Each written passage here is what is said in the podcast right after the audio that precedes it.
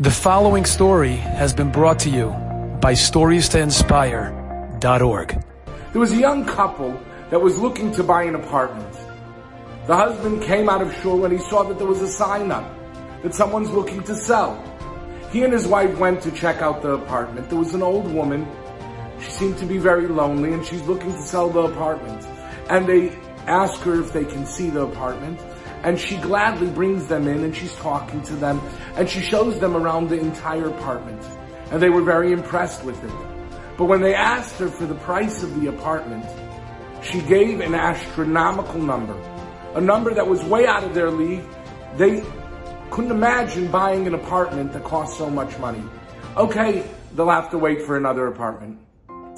A year goes by and there's no new opportunities. But once again, her husband sees that this apartment is still for sale. And so he and his wife call up and they ask, can they see the apartment again? Again, they come in and she says, can I show you around? And he says, sir, don't you recognize us? We were here a year ago. We just want to know if the apartment dropped in price. And she said, absolutely not. It was an astronomical number. It was way too high. No one was charging that amount for the apartment. And they asked her about it. And she looked at them and then she started to cry. And they said, what's wrong? And she said, I don't want to sell the apartment. Not today, not tomorrow, not ever. But I never speak to anybody. I don't have any interaction with anybody. I can't schmooze with anybody. But I realize that if I can bring people into my apartment, even if it's just for a superficial reason, then I can talk to people and I can speak to people and I can show emotion to people and I can develop maybe even for just a short while a special relationship with them. And that's why I did it.